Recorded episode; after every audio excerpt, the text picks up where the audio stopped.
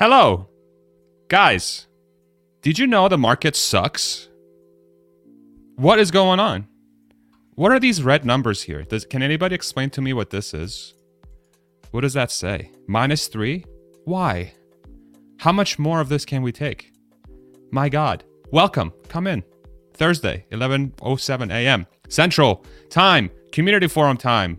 Thank you so much everybody for joining us. Make sure you can hear us okay in the chat. Let us know where you're from. We're just going to sit down today and talk about why things happen and, and just talk about Tesla and Elon and all that good stuff with our community group. We have two returning guests as always. We have Rodman, we have Hans. Good timing, buddy. That was freaking amazing. and last but definitely not least, a new face to the community forum group. Everyone, please welcome Noah. Welcome, my friend. How you doing, sir? Hey, good to great. have you in. Um, so we'll go ahead and get started. I'm gonna turn off the music because I still haven't figured out how to do this music thing if I want to keep it or not. I'm still experimenting with it. But we'll start off by allowing our guest to introduce himself because last time I did this thing, I was like, let's just who cares about who's on the panel? Let's go. And then Rodman's like, dude, what's your problem? Let's let's be nice to our guests here. So Noah, go ahead and take a, a few seconds, a couple minutes, however long you'd like to take. Introduce yourself. Um, you can probably tell by his background that he knows what he's doing, so he might have a YouTube channel he wants to plug. Wink, wink. So go ahead, Noah. I'll give you the mic for for a couple minutes. Awesome. Appreciate that. Uh, hi, everybody. I'm Noah. I'm an own uh, small business owner. It's called Corporate Streams. I do a lot of media. Uh, I live in the Los Angeles area and have a background in television and film.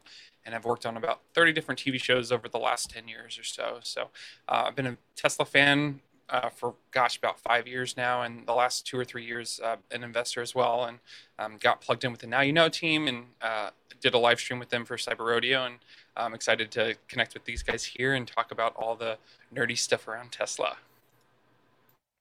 Awesome. Well, it's great to have you, man. Thank you so much for coming in. It's it's super exciting to have a have somebody with another cool background like all four of us. Look, Raman's got the super simple, beautiful white. Hans is obviously well read and he's got his faith back there, which is beautiful.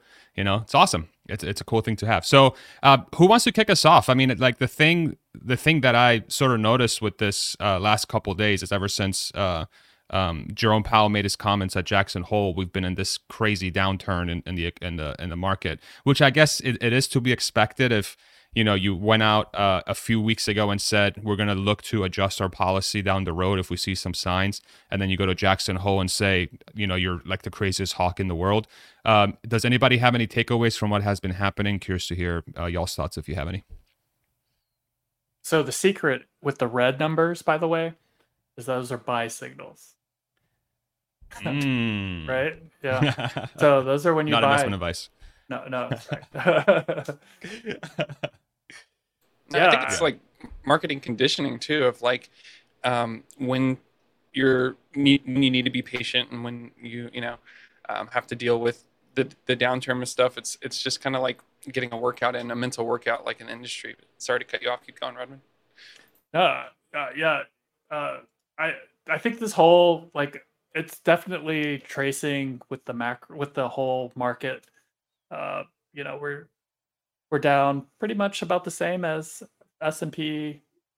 Yeah, I th- you have a lot of people reporting, a lot of companies reporting earnings that are, you know, uh, scaling back. Uh, so, you know, I've I've been trying to answer the same question as like how much of uh, these macro not macroeconomic issues are going to affect Tesla. So we could start with that, like really trying to figure out whether uh, inflation and fighting inflation, more specifically, uh, if raising rates, uh, because it's not just the U.S. You know, the Fed's raising rates, uh, the European Central Bank is raising rates. Uh, I think they were reporting like really high inflation in Europe, uh, like something like nine percent. So yeah, it's pretty crazy. But the question is, does this truly affect Tesla's fundamentals? Like, does how does borrowing affect Tesla?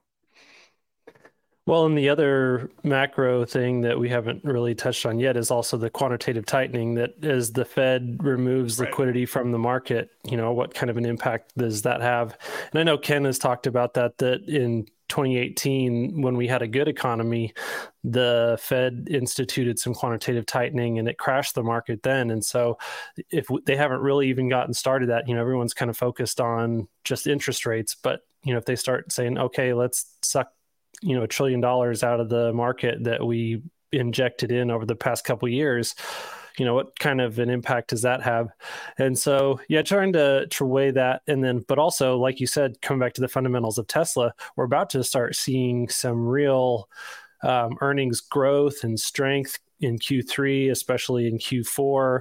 Um, it seems like 4680 is starting to kind of pick up. Uh, if you guys saw the pictures of the 4680 packs down in Giga Texas, and so, yeah, like there's a lot of, you know, there's a lot of good stuff coming up soon for Tesla, a lot of catalysts.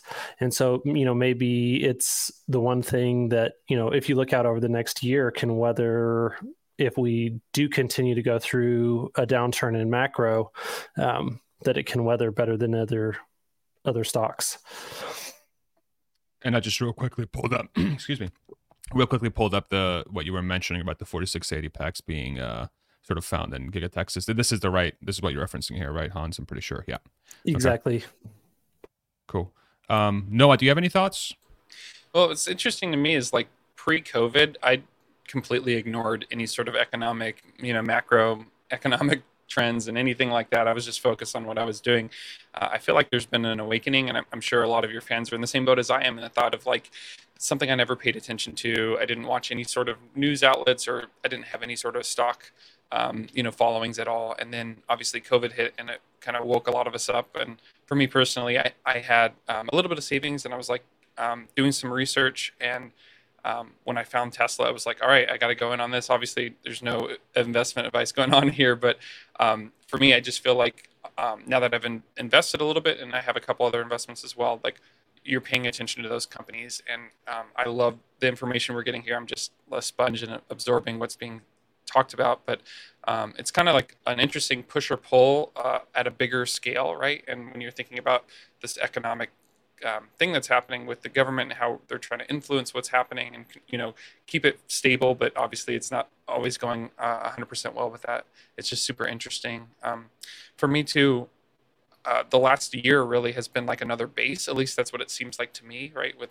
tesla stock um, kind of st- strengthening out right and kind of like what, what, we had prior to covid and then um, hopefully that base creates that run up that we'll see we'll see when that hits yeah,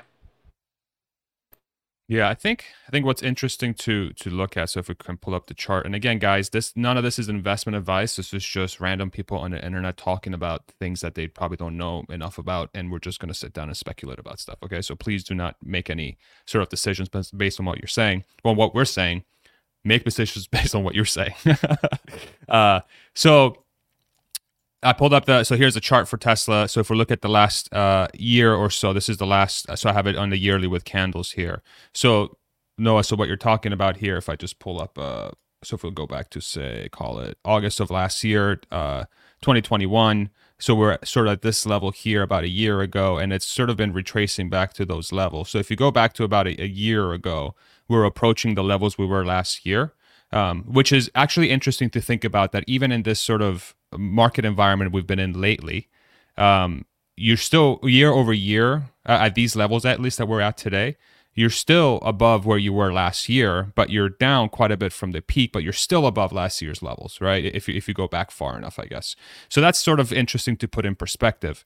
I think a lot of times what happens is a lot of us, like, you know, I, I always try to get over the psychology of, okay, so we're down um, 30, 40% from peaks but not only even just a year ago, we were still at levels that were around where we are today. And I don't think a lot of companies can say that where they, if they compare last year's performance versus this year's performance, a lot of people are just overall down. A lot of companies are overall down from where they were last year. Whereas Tesla really had this peak late last year and has been coming down since. So, and I don't, I, that's just a psychology thing for me. It's like even with this market downtrend, it appears that Tesla, even historically, if you go against last year's uh, stock performance, it's holding up much better than you would think, if, especially if you compare it to any other high tech stock, like or high growth stock, Lemonade. You know, throw out throw out all these other ones that are considered really high growth and long term potential. They've been freaking crushed right? So, and when you put Tesla within the context of those companies, it's much more performing like a value stock, like a value company that's holding levels, but it has the growth potential as well. And it's sort of this weird uh, combination of both. It's both, it can be viewed as a value stock and it can also be viewed as a uh, long-term growth stock. And I don't, I don't know what other companies fit that sort of um, billing. I don't know. It's I don't know if you guys have any thoughts about that, but it's just interesting to view it through that lens, at least for me. Yeah, it's super unique, and Tesla has something that a lot of other companies don't, and that's you know the community behind it. Um, Elon mentioned it, and I forget the exact number. I feel uh, if I remember correctly, it's like 15% of the stock is held by retail investors. Uh, correct me if I'm wrong, but um, mm-hmm. I feel like that's a pretty significant number considering the you know the market cap. But the psychology of it is super interesting too. I I feel like there's been a journey, at least in my life, of when when I first got into you know adulthood, I was looking for a job, and then that turned into looking for a career, right? And then that, that turned into me trying to have my money make money for me, right? Investing, um, and I think that happens the same way with um, how people schedule and view their lives like they're stuck in such short-term thinking whether that's hourly or a, a, day or a week or a month like most people don't plan past that and so when it comes to stock stocks and investing i feel like that, that's just human nature is we that we have to combat a little bit is like we're so short-term thinking right and even a year out it looks kind of scary but you know most tesla investors that at least i've talked to are on yearly horizons um, or five year or 10 year horizons, which mm-hmm. is super interesting.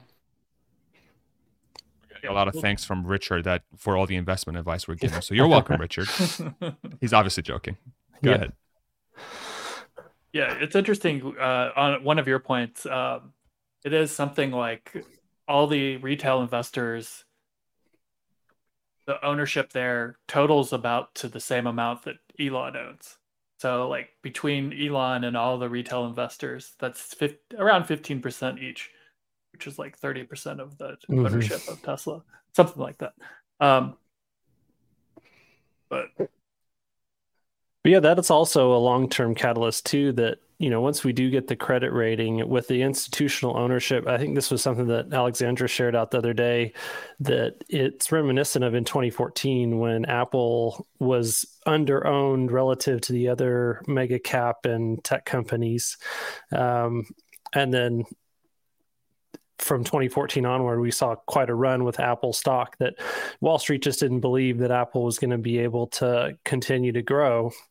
And so its institutional ownership was low. And then the same is kind of true of Tesla today. So that's another great catalyst. Um, but yeah, like we don't see any good catalysts in the macro environment right now. Like there's almost nothing that I could point to and think of and be like, okay, yeah, if we see this, then this is the signal that the bear market for macro is coming to a close. Um, because I mean, short of the Fed just saying, okay, we're going to go back to printing money, which I don't know that that would be. Uh, I don't know how the market would react to that, but it definitely wouldn't be a good long term move. And you don't you definitely don't think that that's going to happen. So, yeah, I think also How we're like, oh, go ahead. We're, we're coming off of several uh, headwinds. Like, there's just so many headwinds right now. Um, like, just this past quarter, you know, with with uh, Shanghai being depressed, uh, mm-hmm. the the production being depressed. There's there's the you know there's the macro. Uh, there's you know, still a lot of doubt about whether FSD is going to hit this year. I mean, we just don't know, but he's been trying to get that. Um, and you know, yeah, you know, we're coming off of COVID. We're coming into a worry about uh, a recession.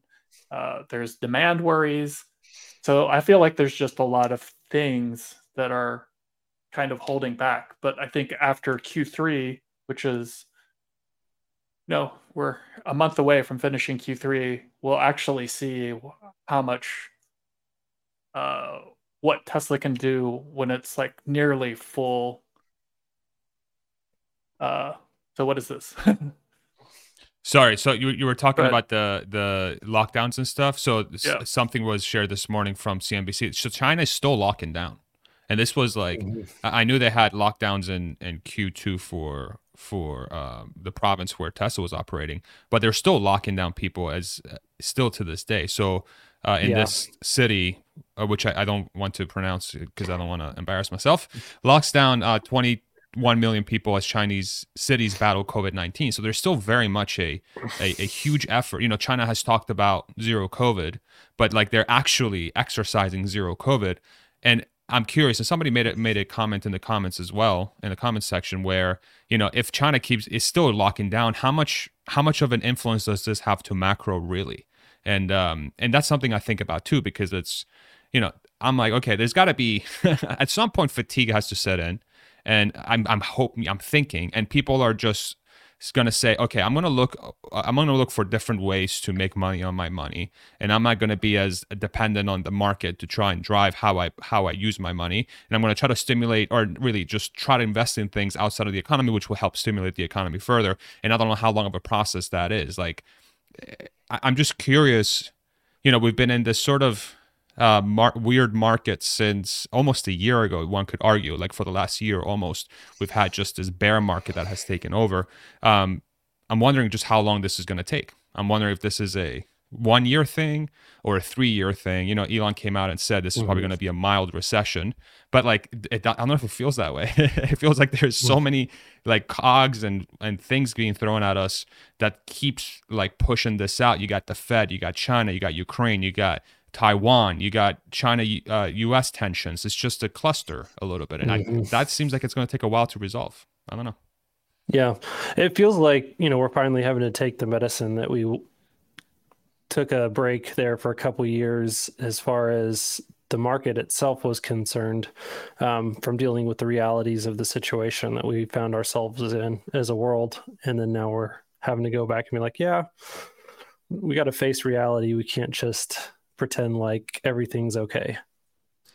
I don't know if it was pretending. I I really like there were clear e- economic signs that what and the response to COVID was working, right? I mean, basically like they just lit a match under the economy, right? By like, you know, like 0% interest rates, uh putting money into the economy and basically pushing it as hard as it can go. And the money, Mhm. the market reacted exactly how you would expect it to. Like it went on fire, right? And now I feel like, hmm um, I mean, we're just they're the Fed is responding to that, and maybe maybe they put too much fire. I mean, they absolutely did. Um, Yeah, there's a It- global perspective there too of like I guess I was not fully aware, but it makes total sense that the you know the world trade is such a big thing, right? We're so Mhm. codependent on each other, um, and stuff like the war in Ukraine or um, shutdowns in China, like that affects everybody worldwide, right? Um, whether it takes six months for that to really hit us or what have you, but um, Yeah. now with the last two years, like Farzad outlined, of of really chaos, I guess you can call it. Um, it's a different market, a different world, and another thing that I wasn't uh, um, privy to or paying attention to um, until recently. And um, I guess I don't know if that's a maturity thing or really because the times are so serious, but um, it's interesting, you know, how everything is affected by everything. Um, and I, I Mhm. feel like there's been a local uh, push to local manufacturing, like um, where, you know, jobs better for worse are, are coming back. Manufacturing is coming back to either the states or North, the North North America or what have you. So we'll see. Breakfast Pizza has a very great, by the way, great name. Everyone loves breakfast pizza. I hope. I love it. Uh, mainstream media controls the. Yes, that's the best kind. Uh, mainstream media controls the narrative too. It can flip quickly and likely is coordinated with the Federal Reserve's efforts to tamper inflation. One could argue that point, but then the second point is also very good. Uh, always bearish, bullish elements, but need to be mindful about what the spotlight is highlighting currently. And I think that's a fascinating point that's made there, right? Because the the world is a gigantic place, and there's so much stuff that's happening at any given time that there's always you can always make a story out of something. If you want something that's Mhm. super doom and gloom, you can find something and post it. If you want something that's super beautiful and and and, and amazing for humanity, you can find it and post it, right?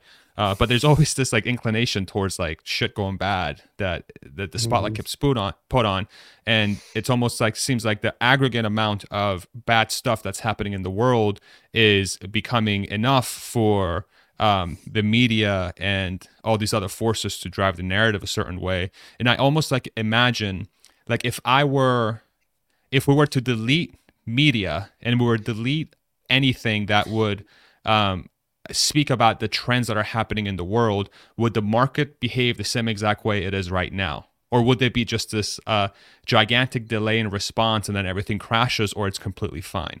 So I wonder about that too sometimes. And I don't want to derail the conversation, Mhm. but I just I just found that to be a, a fascinating point and I wanted to highlight it. Yeah, we can totally go into the media conversation, um, and that's a little bit of my background. But Since we have a media expert. I don't know if I'd go that far, but uh, for me, if you look at really films um, and TV shows or whatever, like at the at the end of the day, um, there's a storyline there, right? And and some of it is influence, right? Some of it is sort of propaganda, or um, really there's you know the liberal or conservative influence of, of a programming and show too. And if you're spiritual or religious at all, you can also see trends that happen, right, with within storylines and, and story plots. So um, at the end of the day. Um, to me, no matter what you're watching or consuming, there is something there, a sub subtle underlining message that influences the way you think or act or what have you. And so, if you look at the history of media, um, governments have used media as a tool, aka propaganda, um, since the beginning of its inception, right? And so, whether it's even newspapers or um, writings, plays, TV shows and films, right? All, all those things playing today. What's interesting is there's a power shift happening, right? Just like with the car um, world and, and that power shift's happening there towards electric cars and like um, more sustainable um, uh, cars and build outs, right? Um, the same thing's kind of happening in media and it's shifting away from the traditional ABC, NBC, CBS, you know, um, top media programs that used to control the Mhm. narrative and everything, right? And and now we have more attention and more eyeballs on YouTube channels and um, other forms of alternative media. So um, during that shift, that power shift, we we are seeing side effects of that and and seeing, you know, people pointing fingers at one another and saying this media source is bad or this media source is bad. And um, as we all probably know, like the underlining thing for all of this is advertisement revenue and who's paying the bills, right? So you got to get to that, that source to really figure that out. But I could probably um, churn on about this all day. So it's it's interesting stuff. So, in short, it's all Farzad's fault for sinking mainstream media. You're welcome. Everyone's. It's YouTube's fault. It's actually Google's fault. There you go. Yeah. Yeah, I mean that's kind of the reason I named my my personal channel Hacking Hollywood because I kind of saw I was stealing, so to speak, from the Hollywood system, learning from that, and then applying it to smaller budget productions, right? And so Mhm. um, I think that same thing can be hap- can happen. Um, basically, you, you look at the system, you iterate on it, and make it better, right? And obviously, Elon's 100x what I was doing, but it's interesting for sure. Yeah, and there's so much power too on the YouTube platform, especially, you know, it's not even the growth is not stopping. It's continuing to grow the way that it's always been.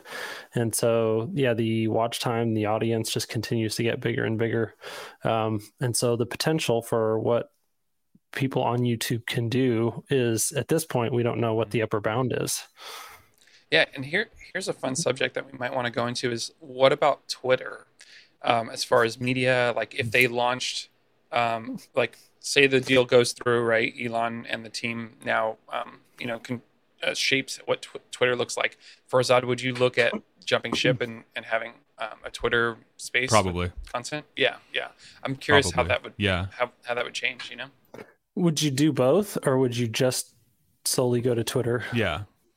I would do both. I would do both to start at least because you know if, if I really want to focus on you know it, I sometimes talk about like the longer term vision of this of the YouTube channel which I'm still sort of ruminating and, and walking through but I really uh, I want to obviously my focus is Tesla Elon and everything but I really my end goal is to create discussions around important topics that are going to influence the future right so in, in my mind um so jumping ship to Twitter at first I would outline as I'm going to be it on on platforms that make sense for my channel to exist on. And I think if Elon were to purchase a Twitter, I think um, where my mind goes to is Elon, and we talked about this before, but it's worth reiterating. Elon is a master at execution, and so it it probably is a logical conclusion to reach that Twitter is going to become one of the best, if not the best, say call it social media platform on planet Earth. And he's talked about creating uh, Twitter into sort of like a American version of WeChat. You know, he's used WeChat as a as an mm-hmm. analogy to what Twitter's end goal could be. So this not just going to be tweets. It's going to be video. It's going to be audio. It's going to be payments. It's going to be a bunch of other stuff. But the video thing is what's interesting, and the community aspect of Twitter. You know, they have spaces right now. So like I'm envisioning them creating a uh, spaces with video, which is just basically YouTube, but with enhanced community.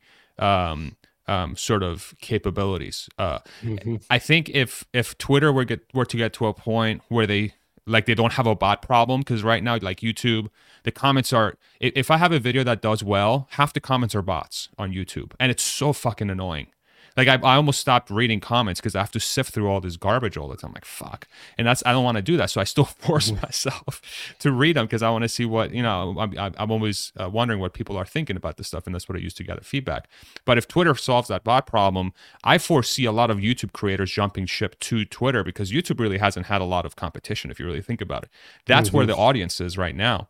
But if Twitter mm-hmm. becomes the facto greatest social media platform the, on the planet, if Elon takes it over, then you have a huge forcing function on YouTube and really on, on media in general. Like if you thought YouTube was taking people away from mainstream media now, if you have Twitter that is like super, super, super good mm-hmm. and better than YouTube at what YouTube does, plus everything else, what do you think is going to happen then? it's going to get even uglier yeah. for mainstream media. So that's how I think about it. Yeah, it's interesting in the creator community. Um, the influencers that I know and work with have that kind of um, declining opinion of about YouTube and, and the setup and what's going on. I mean, they they're still uh, grateful to be on the platform and stuff, but um, if 100%. a better alternative popped up, you know, I could I could see a lot of creators making the shift as well. I mean, just simply giving creators better ability to appeal and have some sort of due process when their livelihood gets just arbitrarily taken away. Like that one simple change would have a massive competitive effect on the entire social media landscape. Elon's also sort of a celebrity and he's like really connected with like other celebrities who are artists, creator artists, right? And so mm-hmm. I, I, thought it was really telling that like when he first talked about Twitter, he mentioned that like all these like musicians are basically they don't do anything with their Twitter, right? They're on Instagram maybe, or they're on other platforms um, where they can like push their music, which is what they want to do. And Twitter doesn't mm-hmm. do anything about that, right? They don't care. They're yep. they're not working to try to appeal to those people. So like if you kind of combined like SoundCloud features with like Twitter, like or purchasing or listening to music through Twitter or whatever this app would be, like I could totally see like people flocking back to it, right? Make this like a place that people actually want to be and not just sort of the thought right now where it's just a cesspool of people like throwing slinging mud at each other. But like you know, like it, it could spread to so many industries beyond just music. Like you could do art and like people who are like like Etsy people like pushing like if you could integrate some of these like sales stuff. I, well, I don't I don't know what it all this stuff could be, but like mm-hmm. the thing for me is like if you took Elon's ability to innovate quickly, his pace of innovation, and applied that to some new platform, that seems really powerful to me. And whether it's Twitter mm-hmm. or something new, I think it's going to happen. It's just, uh, just all the Twitter drama is just slowing it down instead of pushing it faster. But maybe, you know, knowing Elon, he's probably has something going in the background already. Do you still on. think he buy he buys it? I'm curious to get y'all's opinion. Yeah. Do you think still gets done? I don't. I don't think. I think so. I'm still of the lean, and uh, it's not a high. I would. It's probably 50 50 either way in my mind, but I would lean yeah. slightly, maybe 51 49 that maybe he does end up acquiring it in the end. Just because I think when this is all said and done, the board's going to be so desperate to sell it to him that, like, they do not want the public valuation that they're going to get if this deal does not go through. That's so true. I I think for me, Elon wants the deal to happen, but his uh, goals have changed. And what I mean by that is when um, he found out there's a bot issue, it's no longer about the sale. First, it's about the facts, right? And having Twitter admit uh, or show their work, right? Whether that's proving 5% or lack thereof. Um, and so, honestly, like, yes, the Twitter deal, Elon wants that to happen, but I feel like at least his actions and what I've seen, his current goal is to get to the bottom of that, right? Whether that's through the court or through, you know, arbitration, whatever the term is. Once that's settled, then um, the the purchase can be reconsidered. Um, and at least from my opinion, what I've seen, like the original deal is not in um, Elon's favor anymore with with new facts, right? So um, Mhm. I think he has, and I hope he has the opportunity to make another uh, attempt at a different price point. I think Yep. going back just at a high level, it's important to understand that there's different scenarios that could happen and assign assign probabilities to each one, right? So that Mhm. you're not so yeah, it's it's not zero or one. It could be uh, all these different possibilities. My sense of the situation is that the way that the financing was structured for the $54 offer, um, he needed there to be a lot more immediate user, like he needed the bot problem not to be a, a major size of the the population that uses Twitter, um, because that was going to hinder people from being willing to participate in the deal, and then he was not going to have the capital that he needed to get it done. Um, and so then if if we can get to the bottom of all that, and now they can settle on a price that's like forty dollars a share instead of fifty four dollars a share, there's probably a lot of those people that he needed before that he doesn't need anymore and he can go ahead and close it and then clean house um, and just start from scratch. Because i still think that he wants and needs the network effects that twitter has. Um, and there's no you know i don't know what other social media property he could purchase that has the network effects that twitter has regardless of the internal you know product quality and culture problems Yeah, it just fits into his grander vision. Sorry, Rodman. Um, it fits into his grander vision with X.com and like, um, obviously Elon's playing like 4D chess, you know, compared to what everybody else is doing. So he's kind of alluded to a few things. Obviously, we're waiting for Master Plan Part Three to come out, but um, it makes business sense, right? Because if you're advertising to that group, or really if you're if you're creating a subscription-based model um, out of Twitter, right, you need to know how many people you can capture, right? Secondly, it, it makes sense from a people perspective. Like Far- Farzad said earlier, he can't stand the bots that are in YouTube. Same thing on Twitter. There's there's probably a ransack sack of that. And then finally, like I mentioned earlier, I think for Elon, the third and final thing is like truth. Like he wants the truth to come out. Like that's just who he is. yeah, I was just gonna say. I think it gets done. Yeah, you think so? Go ahead, Robin. Yeah, I I I was just gonna go off of Han's point. Yeah, when you, it could have been that he saw this and he wanted it, uh, or he wanted to buy it for all the reasons you guys are explaining. But then once you find out that the bots are, you know, much higher than what what they had initially stated, uh, what's what are you paying for, right? Like, are those network effects? How much of those network effects are just uh, bots? Uh, and if you're paying for that, it doesn't make sense, right? So, like, Well, the one thing would you can't yeah. argue with though is the real world impact of Twitter. Like everyone talks Yeah. about it and the like the ways that it influences politics and power. Um, bots aside, like those are powerful impacts. And um, so yeah, and I think the other deal is just getting to a quantum. Like he wants to know what the bot problem is, so he knows what he's working with. right? Um, but then, yeah, if you know exactly what you're working with on that front, then you know exactly what it is that you need to fix and what the potential impact of fixing that problem is. And so, you know, it, it tells you exactly why Twitter has been so ineffective as an advertising platform and what Elon needs to do to fix that fact so that it can immediately turn the corner on monetization. What's interesting from like Sorry, can, Okay, we're going to talk okay. about the same time every time.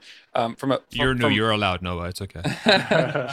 from a branding and Okay. um, from a branding and marketing perspective, um, it- relating this to movies, right? So why are there so many sequels to movies? It's be, really because of brand recognition, right? The Mission Impossible series, everybody knows what that movie's going to be. It's a high action Tom Cruise movie, right? So everybody knows what they're expecting and, and what they're getting. Um, and the, and same, you can look at superhero movies or whatever you want to fill in the blank here. Um, that branding power saves your marketing budget, which can be 70% um, or less. Like you- you're saving 70% on your marketing budget by having uh, a brand everybody knows. Uh, I think Elon kind of knows a little bit about that in the sense of everybody knows Twitter already, right? um, there are, even, even though we're not sure the true number, there are millions of people on Twitter. He also has a huge fan base. Like he, he's what top three or something for for Twitter at this point. Um, and maybe there's some server or infrastructure part of it too that that we're not sure about as well. That you know, all, all reasons he might want Twitter as well. So I'll just keep arguing the and the the he doesn't want it side because no one else is doing it. But uh, if he's paying for like the network effects, and it's Elon, right? So already he has some degree of clout, and if he can build the features like that I was that we've all been talking about, the WeChat features, the like all these features that are going to bring people bring interest to the platform, like is that I mean, in his mind, if he's building that already, right? It's like, okay, I can build these features. I can think from first principles. I know I need to get people on this platform. There needs to be a need to to be here, right? And if he can figure out those needs, then what's he really paying for, right? If he can figure out the things that are going to draw people there, then the network effects come, right? So one So one the thought. interesting thing about that comment, sorry, just let me get uh, Go for it, this one out. So the, the the one thing that um is interesting is that Elon himself came out and said that buying Twitter will will speed up his ability to have a social media platform by like three to five years, right? So like I think he's provided a timeline as to why Twitter is valuable to him. So then Yeah. the question becomes: Is fifty four dollars a share worth three to five years? Yeah. Right. So there's no question that there's no question that he could do it himself. It's just he's all about speed on getting to that endpoint. And if I could, real quick, so I think the reason why it, so I'm in 99% confidence it gets done. I think this is a done deal. Like it gets done regardless. And I think there's two reasons why. One is because of what I just outlined, is that Elon himself has come out and publicly said that this would help him move much faster than he needs to. And then second is if Twitter, if the f- deal falls through, unless Twitter goes out of their way to ensure they have a price set up for him to buy the company. What this implies is that in three to five years' time, Twitter no longer exists because Elon has created the competitor to Twitter and all their users are gone and the company's dead. So I think I think Twitter understands this. You know, not, I'm not going to shit on the Twitter employees. I'm sure there's amazing talent there, but I think uh, this saga has shown, and it's been sort of public, that it's kind of a shit show in there. it's kind of a shit show. Shit shows don't last very long, especially when you have someone like an Elon. You know, like him or not, he is an excellent. Ex- uh, he's very good at executing, and I think Twitter would be very unwise to even sell the company for half the price because in three to five years' time, there is a serious risk that it's going to be zero. And I just don't think that the board is that uh, lacks that kind of vision as as you know as little interest as they have in the company right? I still think there's too many forcing functions to ensure this deal gets done at in some sort of way in the next say three to six months. So that that's how i think about it. And i i cut you off noah so go ahead No worries. Yeah. Actually, Um, before you even do that, I'm going to cut you off again. Sorry about Yeah, that. go for let me it. let me real quick. Let me give a shout out to V. Thank you so much for the five dollar super chat. Um, for all high margin Tesla has, why can't they fix the suspension on Model 3 and why? I mean, 2019 Camry has better suspension. Love your work. I disagree with that statement. I think 3 and Y have very good suspension. And uh, I was just on a road trip uh, with my performance Model Y for 3,000 miles, and it was the most comfortable car I've ever ridden in. But thank you for your. Uh, it, I think suspension is kind of like subjective uh, in a way too, but that's my opinion. It's a Um, sports suspension. it's it's Yeah. stiff. It's Yeah. fast. And and Camry is not a sports suspension, so if you like a squishy Camry ride, then yeah, it's probably not going to be your Yeah. thing. Exactly. Uh, go ahead, Noah. I was just going to mention if you look at the pattern of behavior for Elon around SpaceX and Tesla, right? So SpaceX, um, in the beginning, he went to Russia and tried to buy an existing rocket to retrofit it to make it work, right?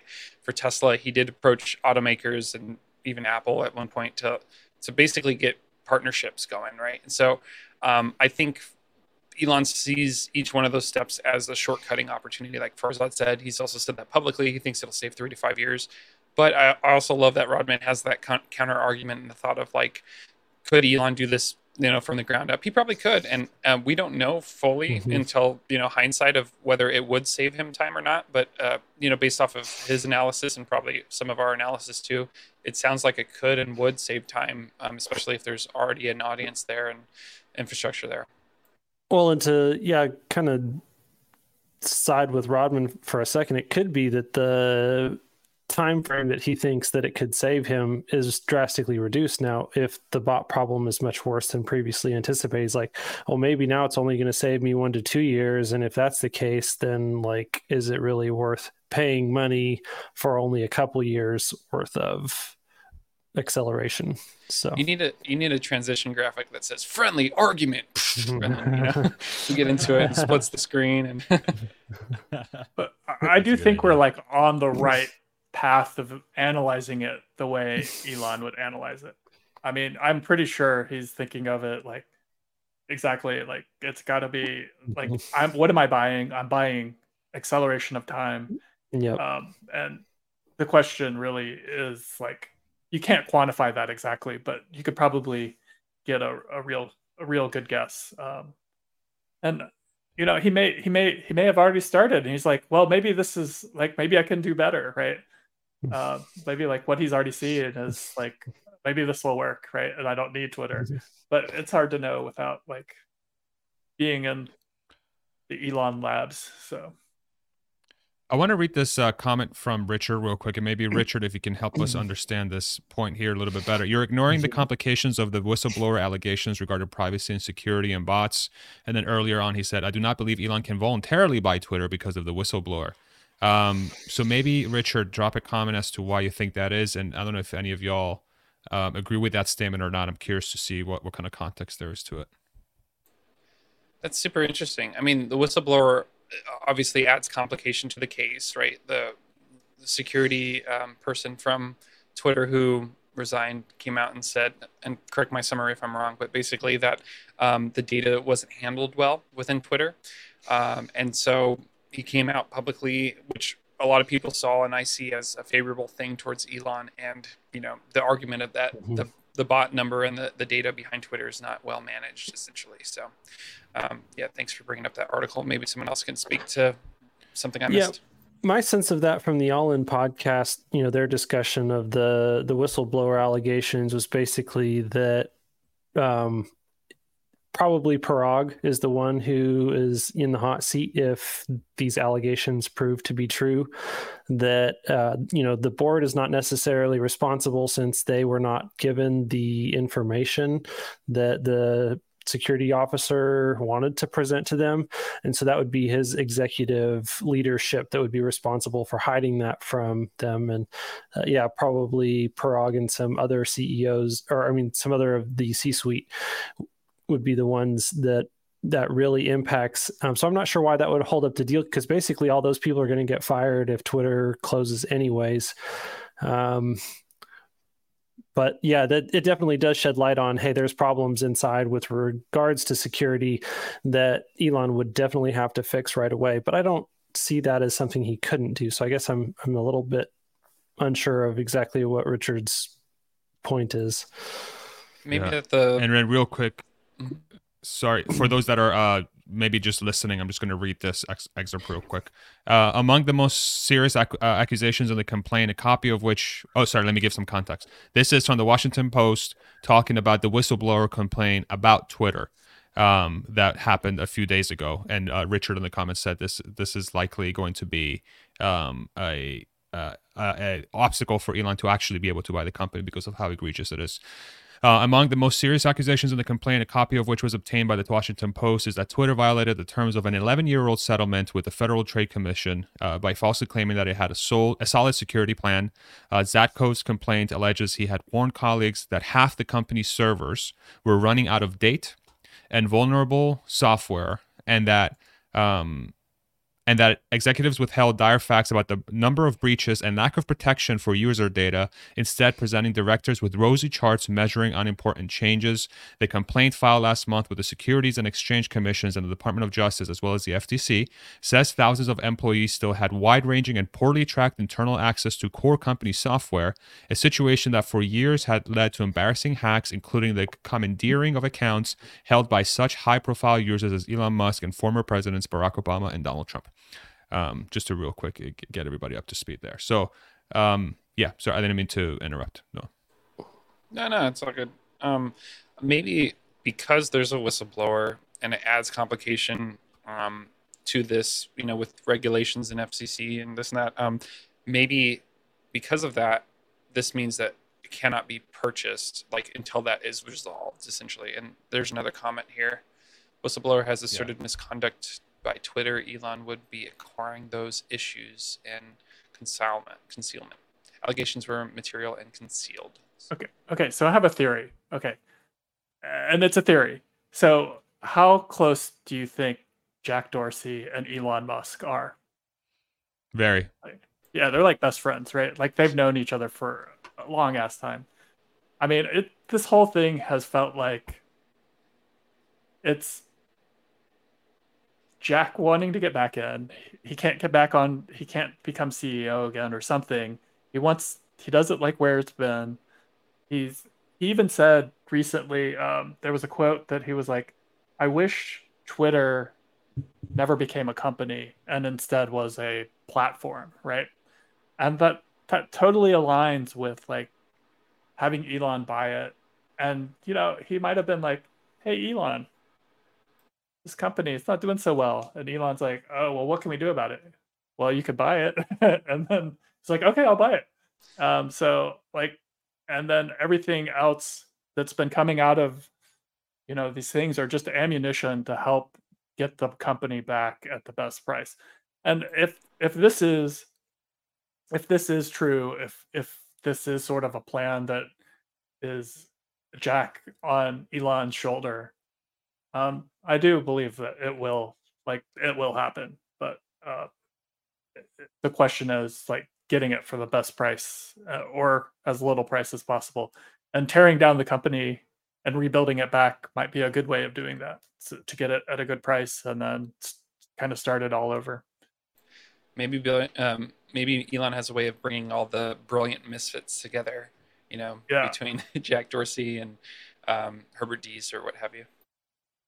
I mean, I w- like when this originally happened, I thought like it would be Elon buying it and then Jack being reinstated as like as the techno king of t- Twitter, but who knows? Uh, real quick, uh, Gary, support of the channel. Thank you very much. Uh, Mudge is a legend in the CySec uh, cybersecurity industry with unparalleled and undisputed cred. So this is the whistleblower that came forward, just to give a little bit more context there. Um, what, I find interesting about Jack Dorsey, do you guys know why Twitter was created in the first place? Have you guys heard this story at all?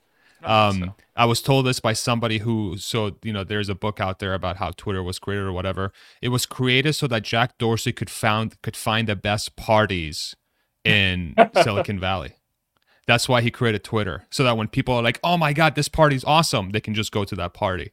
That's why Twitter was created in the first place. Just like how Facebook allegedly was created for you know, Zuck to find a girlfriend in a way, you know, to find what kind of girls. It's just so interesting how these like very innocent, uh, almost like very human reasons why you would create something to like benefit yourself in some way, but like doing so, you know, like, but you know, we're gonna turn this into something bigger. Now, this is you know, t- twenty years later, however long Twitter has been around, ten years later, it's like at the forefront on one of the most um you know one of the most talked about topics in the world just it, i just found it find it fascinating the jack dorsey angle is interesting it's like there's no way elon and jack and jack don't talk there's yeah. no way there's no yeah. way they're sitting down and having a discussion like, hey, Jack, so what's going on in Twitter? Oh, Elon, dude, this fucking thing had to deal with this bullshit and this thing's going on and we have all these weaknesses here. And dude, like, I'm having such a big time and they want me to leave. And I'm like, fuck you, I'm not going to leave. Like, it's, it's a going to have very human conversations just like you know you with your friends behind the scenes are going to be talking shit about something. How could they not? These are very mm-hmm. eccentric people. Like that's probably all they talk about. Yeah. well and part of me wonders if he kind of looks at twitter as an opportunity for him to fix the way that he got screwed at paypal. Like yeah. it's kind of a similar situation that jack didn't was not the fully in control founder ceo yeah, he got pushed out he got pushed out. He didn't have ownership. He had the board and all this problems. And so you know sometimes i wonder if elon looks at it as like yeah that was exactly the type of situation that i had to deal with at x.com and paypal. And um, this is an opportunity for me to kind of retroactively go back in history and save me from that situation. Yeah and elon had a history of being bullied and you know um, growing yeah. up like that. So like now that he's a more established, you know, entrepreneur and you know his businesses are not going to go under, maybe he has a different tone now. He's like, you know, what, f you, I'm I'm going to come back at this. You know, I think it's a great theory. it's just a theory though. yep. and that legal team. There's though, merit to it. Yeah. Yeah. Yeah. What about I'm the legal for team? that? Yeah, I'm excited for that legal team though, and, and seeing how that shapes out. And I know there's oh, the yeah. Trevor Milton trial coming up soon, and it's just interesting to like other other little like side tangents that could be interesting in our community. I think they settle though. I still feel like they will settle. I don't think this ever goes to court. I think there's, in my opinion, I mean, it's going to be amazing to watch unfold. It's going to be like you know, freaking. uh uh, Johnny Depp and Amber Heard, but for nerds. You know, it's gonna be like this amazing like. And listen, I'm a nerd, and I was like freaking obsessed with the with the uh, uh, Johnny Depp Amber Heard. I like I could not stop watching. I had a problem. It was literally a problem. Um, but I, I, still don't feel like it gets to that point because I, I do believe I do believe that even with all these variables we talked about, I think there is a forcing function for the board to settle because if they really go to court, it just it just opens a lot of risk to Twitter. Like you don't want to go to court if you're if you know your operation is a shit show. Like God knows what you can uncover, you know. And the board is barely invested in the company. What is their incentive to ensure that, that there's a clean ship running? There isn't, right? And you're it's just I don't know, man. There's a lot of risk, and again, I don't know what I'm talking about, but it just seems like mm-hmm.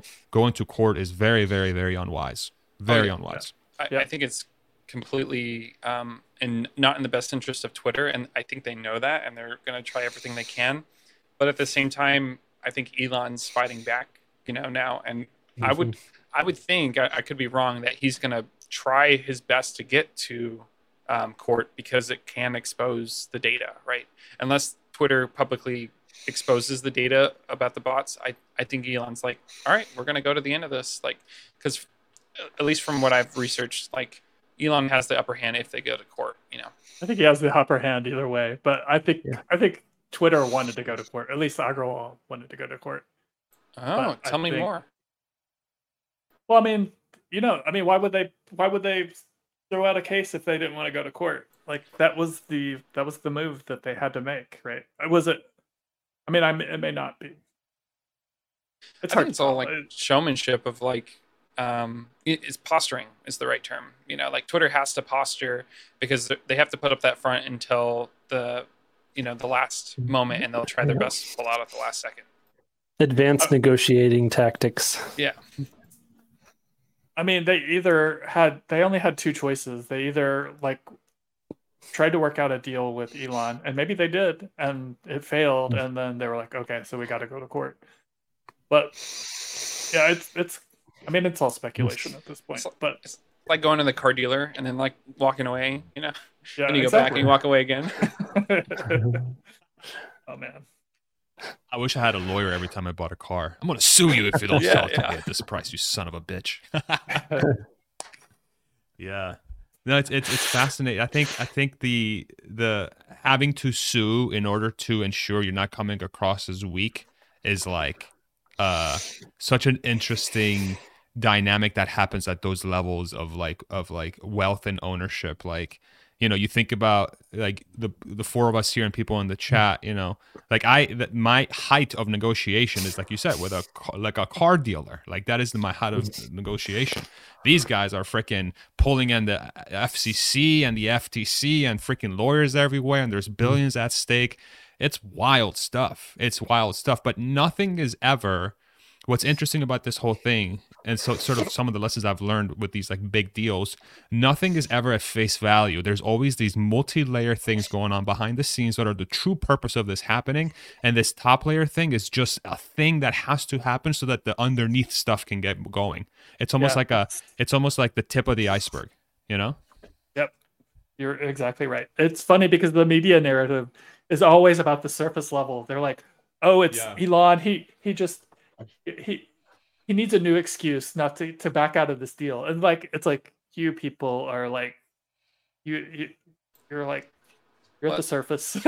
Yeah and it's shortcut thinking is what it comes down to is like people Yeah. want to see these patterns of like black and white right and wrong and like my side versus your side and and that shortcut of behavioral pattern analysis has been unfortunately part of uh, the decline of our society honestly in my opinion um and yeah it's just people thinking um you know red man bl- bad or blue man bad or you know this good this bad whatever you want to substitute variables in for but yeah it's super super interesting. When, when it comes to negotiation, um, the person who can walk away has the better hand. That's what it comes down to. I don't think Twitter can walk away from this deal without destroying their company and the backlash from their stockholders. Right? They the board could probably be sued for screwing up this deal um, because they didn't do their due diligence and they they didn't have everything in order that they needed to get in order because they're trying to hide something, uh, in my opinion.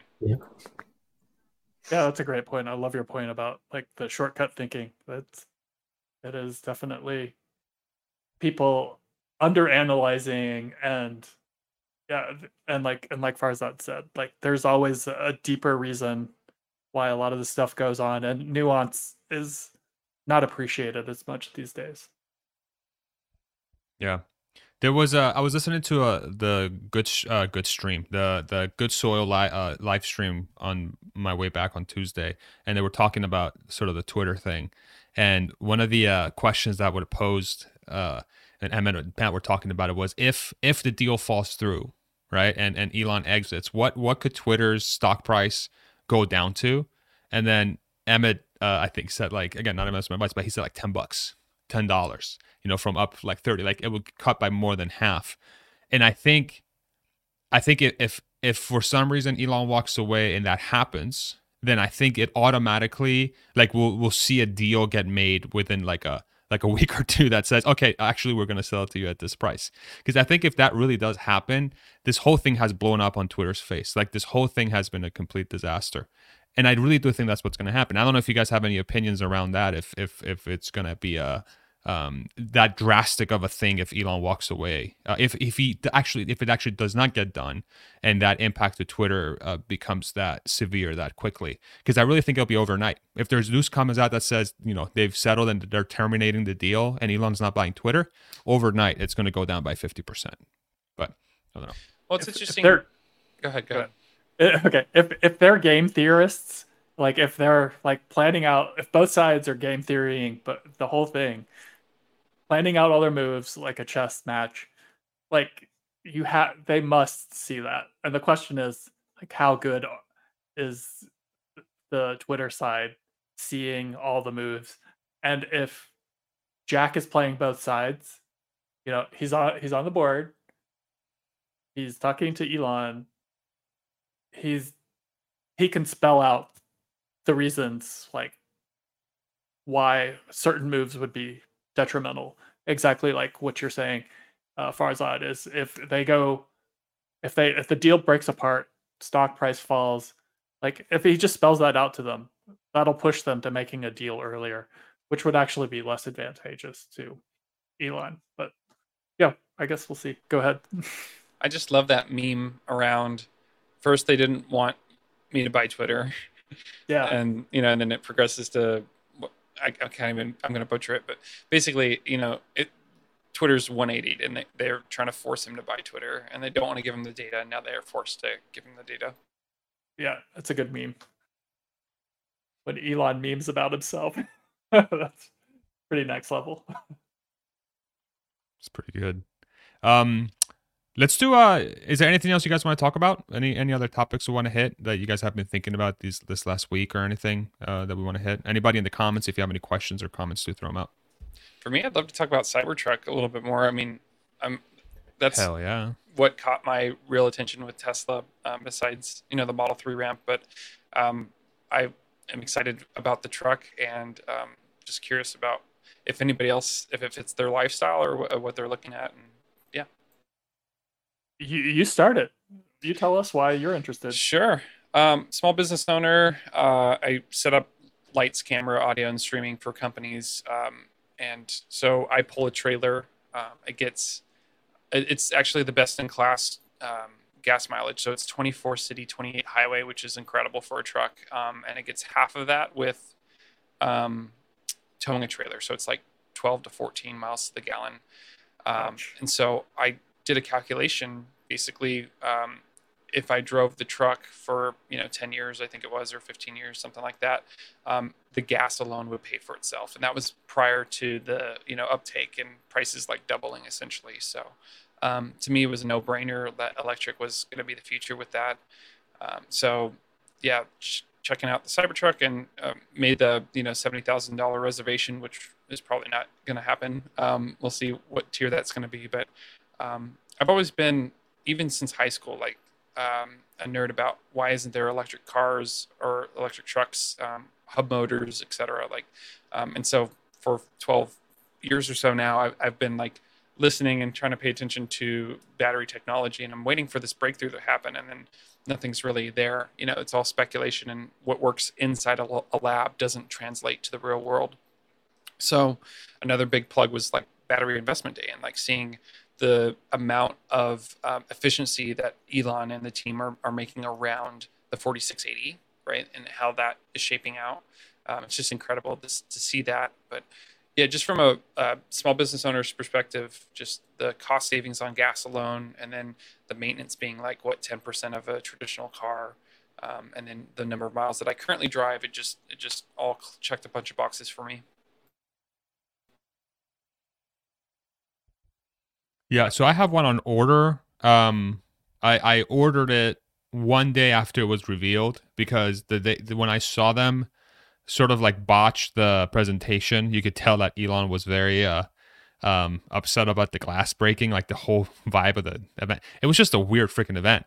Weird freaking car, weird glass thing. The mood shifted dramatically towards the end. And I and I felt like "Ah, fuck. And I was working at the company at the time too and I was like, damn, this was an kind of an embarrassing show in a way. Like, fuck. So I, I'm like, man, should I place the order? I'm not really sure. Like, I was overcome with emotion. And then the next day, I wake up and I pull up the picture of it. I'm like, fuck it, I'm buying it. Like, I'm putting it in order. This it just looks way too crazy. It's too obnoxious for me to not get it.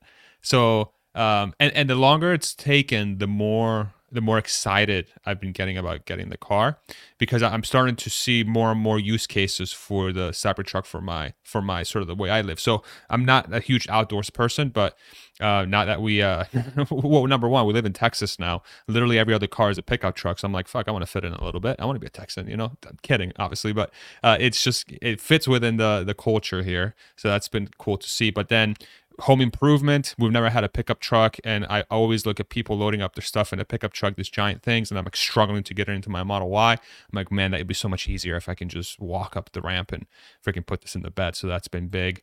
Um, I think for road trips, it might be a really cool car as well. So we, my wife and I have been taking more road trips lately with our Model Y, and I think the pickup would be great because I, I think the the the the the the long sorry the the the battery range the range for the car i think the net range if it's not hauling something it's probably going to be in the order of four to 500 miles.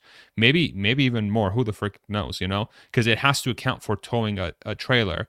And i don't think i don't think tesla is going to have i think tesla's really going to know to uh, do their best to overcome uh, a, a situation where you're hauling something with a trailer and then your range get, gets cut by 50% or whatever that number is i really think they're going to push really hard to ensure that that impact is cut down to a level that's still realistic for somebody to to take stuff long distances right? I think if i look at the f-150 lightning as of late great car. I mean it's getting really good reviews but i'm i've seen some folks talk about the the the pulling a trailer. It's like 100 miles 120 miles. Like i, I don't know how how uh, impactful that is for a pickup truck driver but i see people hauling stuff on the road all the time with pickup trucks. I feel like uh, tesla's really going to know to overcome that and they have the battery technology one would hope to try and mitigate that issue as much as humanly possible. So that's really attractive for me from a road trip perspective because i can you know i can take a bunch of stuff with me. We can go camp at places you know? We can go to national parks and take a cybertruck and you have a lot of room in there. You have a bed. You can carry all kinds of stuff. So it's sort of opening up it's almost like the car is becoming a uh, sort of like a lever or an incentive for me to utilize the the things I get from having the car that I would have never done because that's just not my natural inclination.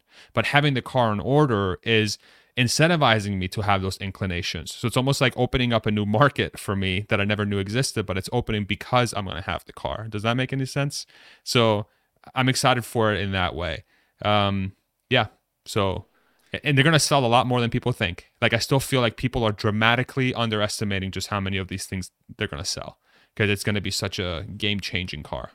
Yeah. And a truck is just such a utility vehicle. Like, you can throw anything in it, you can help somebody move, you can fit six people in it if you need to, right? It's just one of those catch all utility utility vehicles at least here in America. And by the way, I'm from San Antonio, Texas. so yes, Texans love their mm. trucks um, and somehow that that went on to me as well when I moved to California about 10 years ago. But it's just such a uh, advanced utility vehicle. The clearance is incredible for off-roading if you're into that. And um, yeah, the, about the mileage thing, I, I'm still kind of holding my breath. I'm hoping for you know 500 plus miles. I'm hearing uh, at least from some other YouTubers that there's a chance they're, they're um, you know speculating that they're gonna not go for the 500 mile range at first because of battery, right? Um, batteries and, and trying to, you know, you can make twice as many trucks if you do the, do a 250 or 300 mile range. So for them, it might make more sense to to go with, um, you know, the sec the mid tier one or what have you. But it also, I heard rumors about, you know, the quad motor and what that might be. So if that's a new class of vehicle, you know, maybe they price that uh, at 100 or 120. I don't know if they'll call that Cybertruck Plaid or Plus or something, but that's all interesting too. So, do you, like going back to the utility of it, is is the truck necessary for your job? Like, couldn't like a Model Y tow the same thing? Or is it is there something about the truck that makes yeah, it better for your application? For sure. Well, yeah, let's let's compare it to the Model Y. So first off, um, space wise inside, right, we can fit six bodies instead of five in in a truck. Um, the Model Y can tow 3,500 pounds. So my trailer dry I can actually bring up a picture of it. My trailer dry, which means completely empty, um, is going to be 3,800 pounds. So um, I have to fit some heavy duty equipment specifically for what I do, right? So this is. I um, guarantee um, the Model Y pulls a lot more than 3,500. Oh, maybe. It's, um, it's like it's it's it can pull a lot. Okay.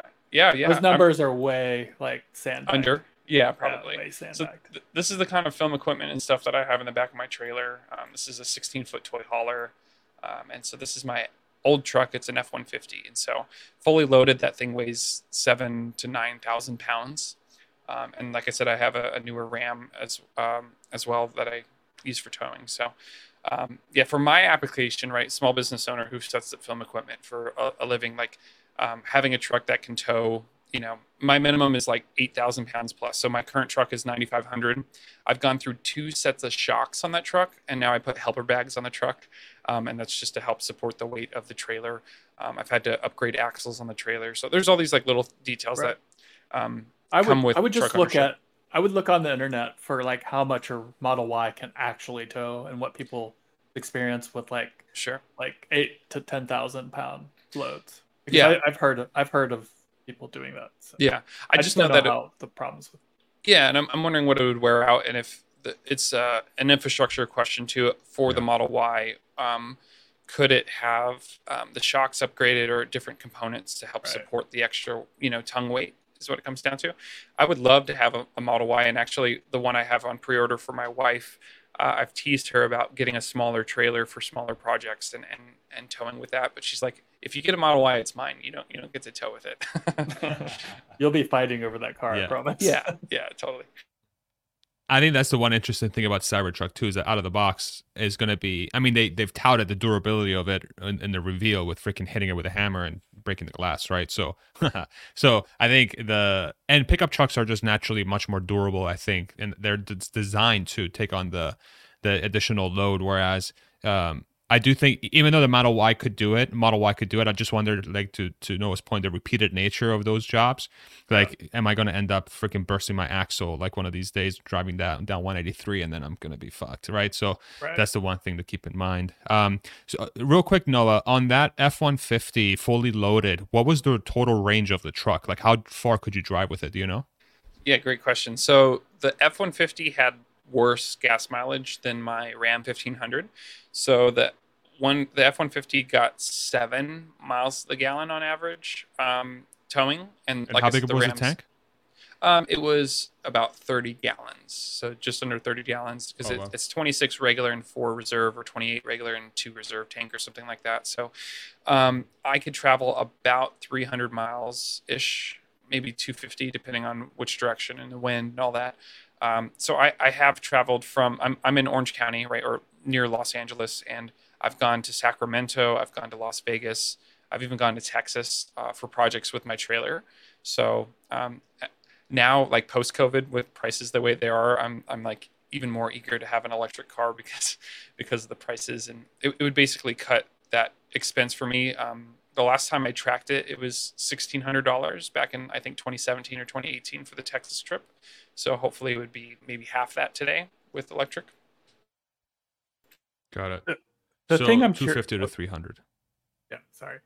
Go ahead, Roman. Like the thing I'm curious about for Cybertruck, people who actually use the bed, the one criticism I've heard is that if you want to access the bed from the side, you know, as th- the closer you get to the bed, the triangle moves up and you can't put your arms over it. I- I'm wondering like how much of a de- deterrence that is for people um, Is who are actually better? using the bed. Yeah. Yep. Hans, I think you may have unmuted by accident, or are you? Hello, are you still there? You're Okay. good. Yeah, as Go far ahead. as Oh, no. reaching, in, yeah, as far as reaching into the bed, I, I think it's a stylistic thing, and, and depending on what you're loading and taking in. Um, to be honest, um, my recommendation for any truck owner besides Cybertruck or not is to load from the back. The reason is when you're lifting, you you have to basically when you're standing next to a regular truck, that's at about what like four and a half feet or so. So whatever you're lifting, you have to go over that, right? Um, whereas if you load from the back of the truck, you can lower the tailgate, and now you're lifting about a foot and a half to two feet lower, so it's Yeah. less strain strain on your back and your body. Yeah, I was just wonder like people like throw in like a small like throw something over the side, right? Sure. And then they just want to grab it. Yeah, yeah, I've done that too Yeah. when it's lighter and smaller. But um, yeah, I I mean, You sure, can still throw your back doing that, but That's what the Yeah, front right. is for, though, right? That's right, what the and that's could an, be for. I think. that's another thing. Is Yeah. has anybody seen photos of the frunk yet?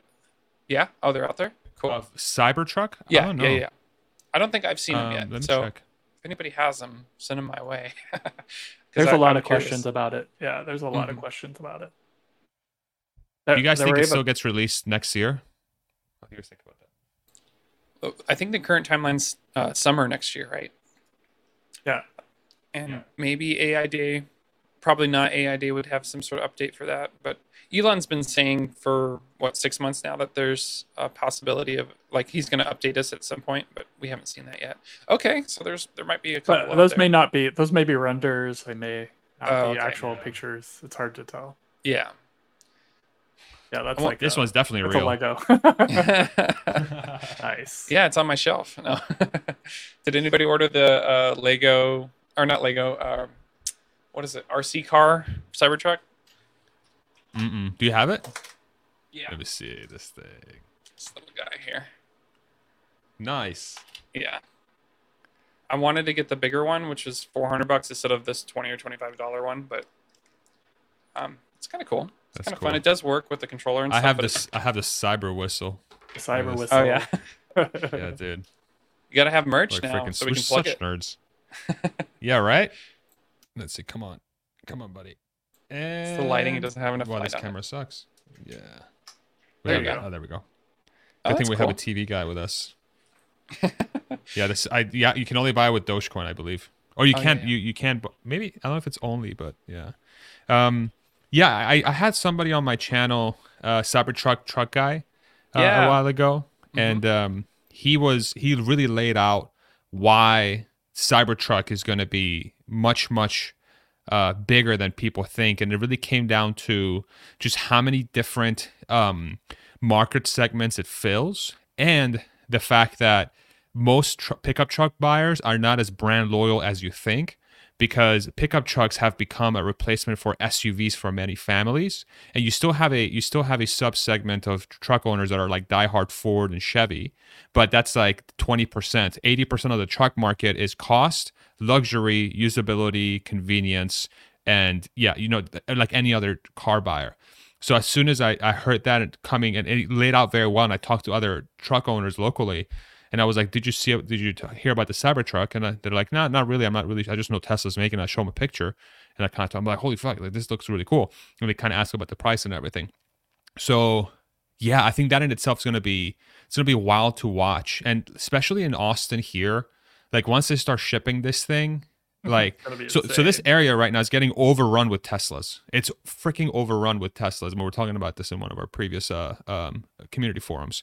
Once that Cybertruck starts overrunning Austin, it's I think it's just going like when people land at the airport and they start driving around, it's gonna look like it's gonna look like a city from the future. You have these triangles on wheels driving around, you know, and they're all gonna be like decaled out, and they're gonna look all crazy with like the Texas flag and all kinds of obnoxious shit. It's gonna look so crazy, you know, and I think that's gonna create.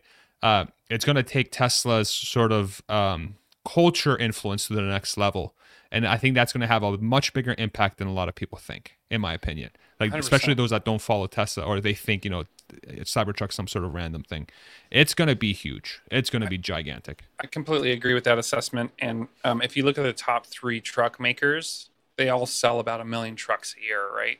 So, and Yeah. the truck segment, at least in the U.S., is the um, the biggest um, individual you know segment trucks itself, right? So, um, to Farzad's point, I think um, I would not be surprised if the Cybertruck becomes a competitor as far as um, the total number of sales versus the Model Y, maybe three or four years into the cyber production, uh, Cybertruck production.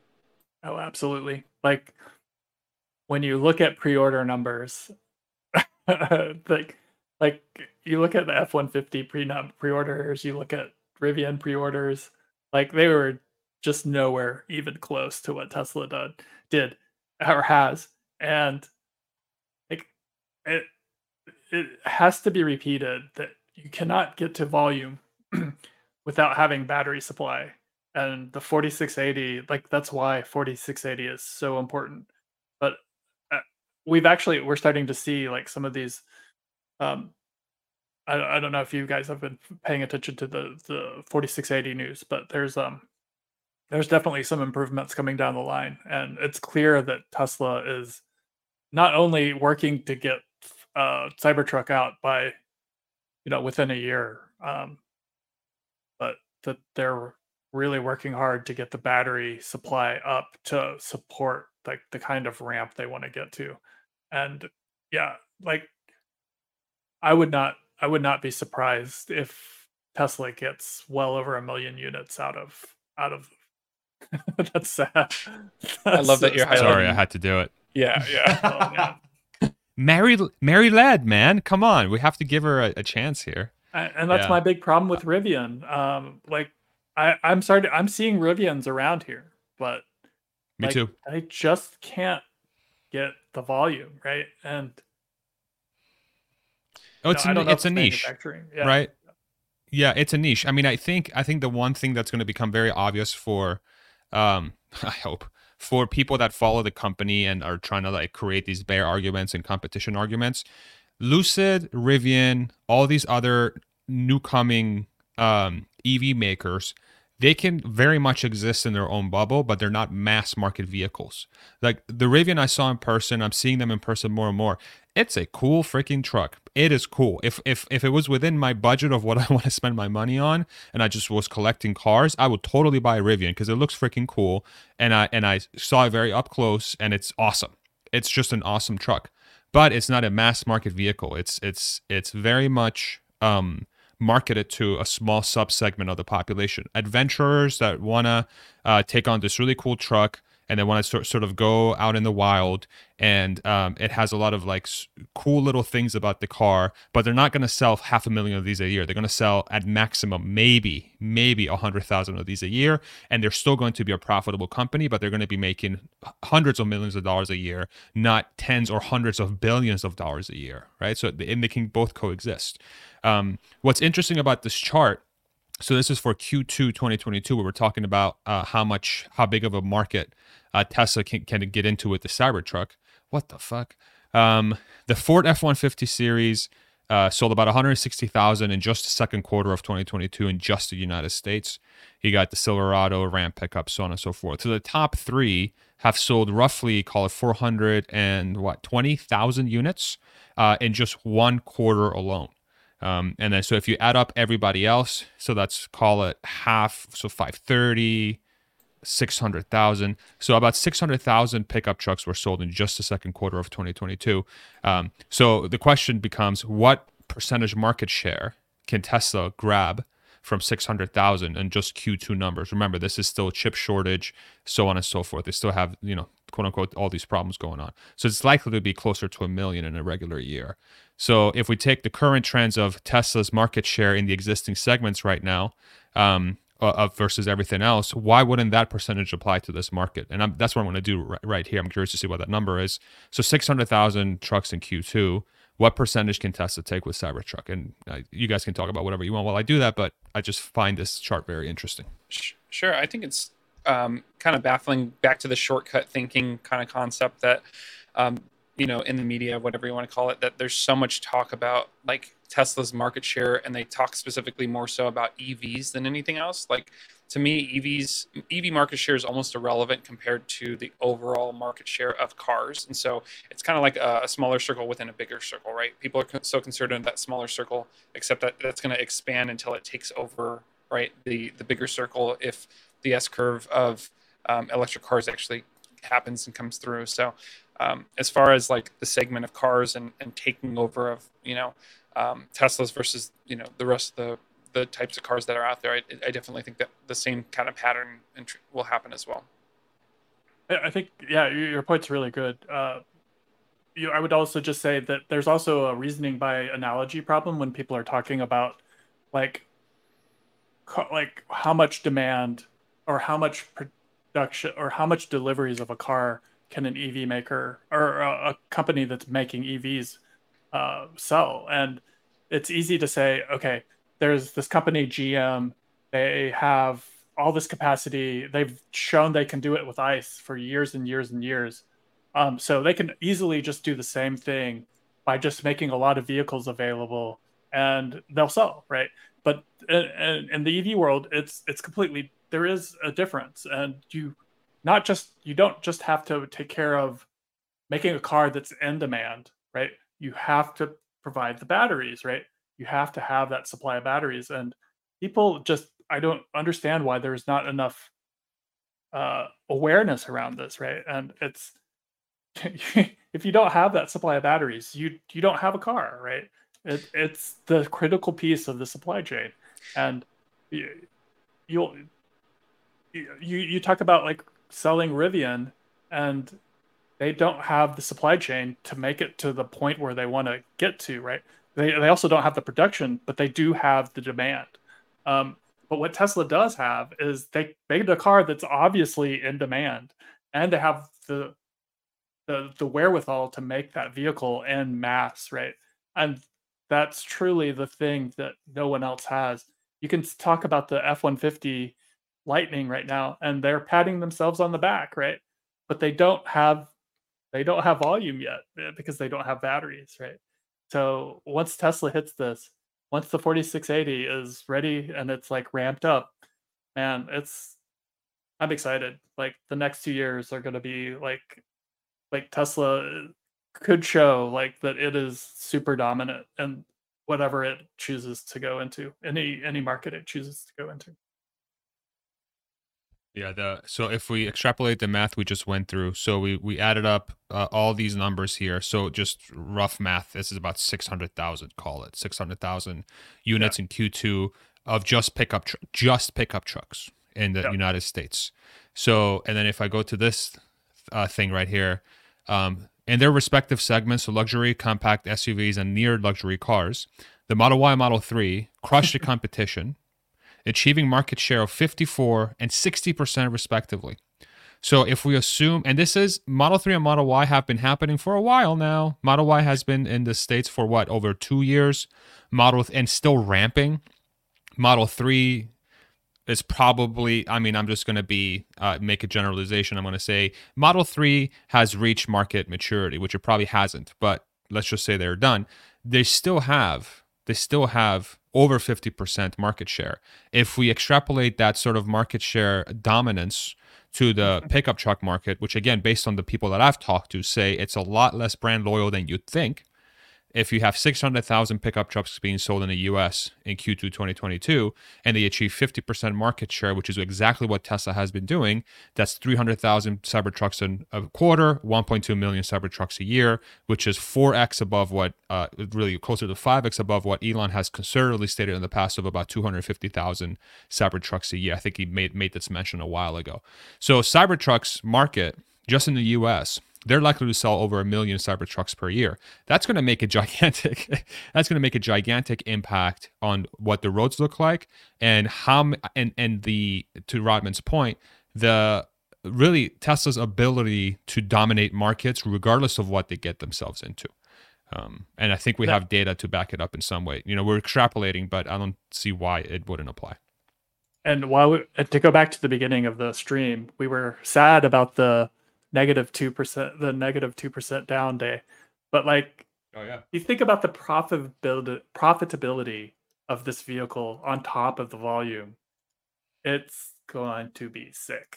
I mean, it's yeah. not investment advice, but like, you have a car that doesn't since we started the podcast. Since we started the podcast, we're up a lot, FYI. So the reason why we're up is because of our investment advice, obviously. Clearly. So, anyway, sorry. yeah, no, for me, I, am going to make a bold statement in the thought of um, I think almost all EVs made in the next five years will sell, no matter the price point or the crappy specs or whatever. The demand for electric vehicles is now past the tipping point of you know the general public wants and needs um, electric cars. There's been kind of a hold holdout right post COVID of uh, people not purchasing new cars and they're kind of waiting for the next thing. I, I, know there's at least three or four friends in my circle that are waiting for that moment. And Farzad, I, I think a million cars is a great estimate. I guess it depends too on your time frame and your outlook. Um, I would not be surprised if it's actually this is going to be crazy. Like just like Model Y will be crazy, but like three to five times the current um, bestseller, the Toyota Corolla, right? I could easily see three, five times the size because the transition um, towards electric cars is going to happen faster than anybody's expecting. So, yeah, yeah, I agree. Three, I can definitely see three to five x the new sale amount of the so like right now I think F one fifty sells about a million in a good in a complete year is a million a year F one fifties, but I think once Cybertruck comes in, then that F one fifty is going to come down dramatically. So theoretically, it would have to come down between five to three hundred thousand for it to be you know let's call it three to five x. But if they end up selling freaking two to three million Cybertrucks, holy shit, like holy oh, yeah. shit, and if, why wouldn't you know? yeah, and if they replace the current market, that's one thing. But I think the market is going to grow in the sense of more new cars are going to be sold because more people are going to replace their gas mm. cars, right? So the the rate of uh, turnover, like for a gas car, um, I don't know the numbers, um, but I know for when electric cars become popular and available, the rate of turnover will be faster to electric cars. So it's not only the current market, but it's the projected new market that's going to happen. Yeah. By the way, all you guys in the comment section, yeah, we're gonna get Gordon on. Yeah. I, I may not want to be available for Gordon that day because I just pull my hair out. oh man. oh my god. He uh I, I was making a running joke for the longest time that I don't I don't I'm not ready to uh, have comedians on my channel yet.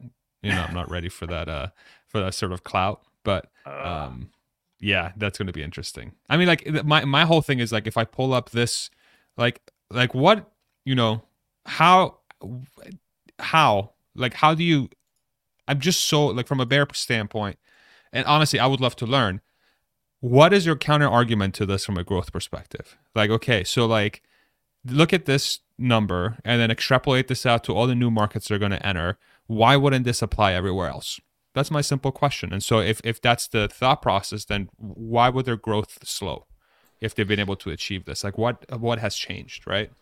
And if you do Uh. have them on the show, I, I would encourage you to don't be afraid to repeat the question. Drink a lot before I come on. yeah, yeah, yeah, that too. but to repeat the question, right? So when you say, "What's the response to this?" and then you don't get that answer, okay. So once again, what's the response? To, you know, like come back to it. Yeah. oh, oh, Hans, you're muted. Hans, are you talking? We can't hear you. Oh, yeah. Um, yeah, in Hungary, you know, their market share is just plummeting right now. So that, that's what we really need to be paying attention to. right. Right. Yeah. Yeah. Let's make it happen. Everybody in the comments, let's get Jordan Johnson on.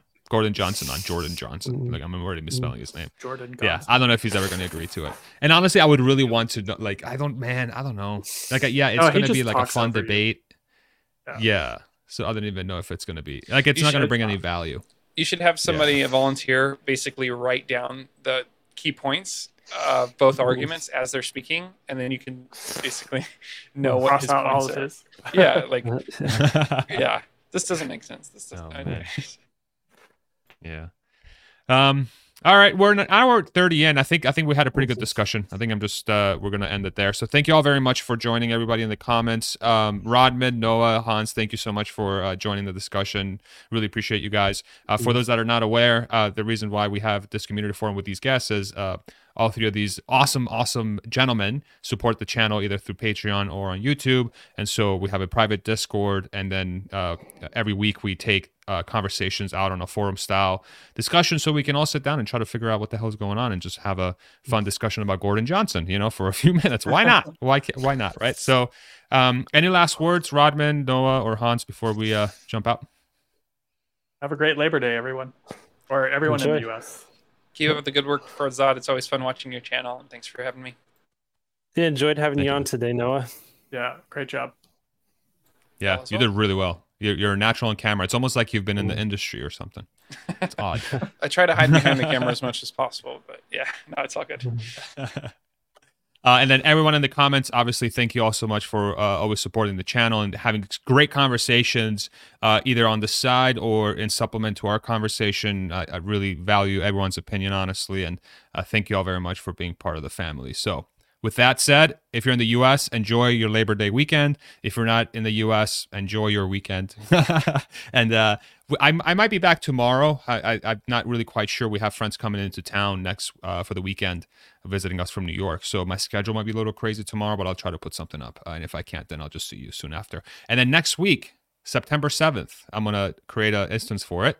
Uh, Alexandra and Gary uh, Black will be back on the channel for part two and we bought Gary thanks to Kathy K. She donated a hundred bucks on the stream last time when when Gary was on because his microphone was just so good.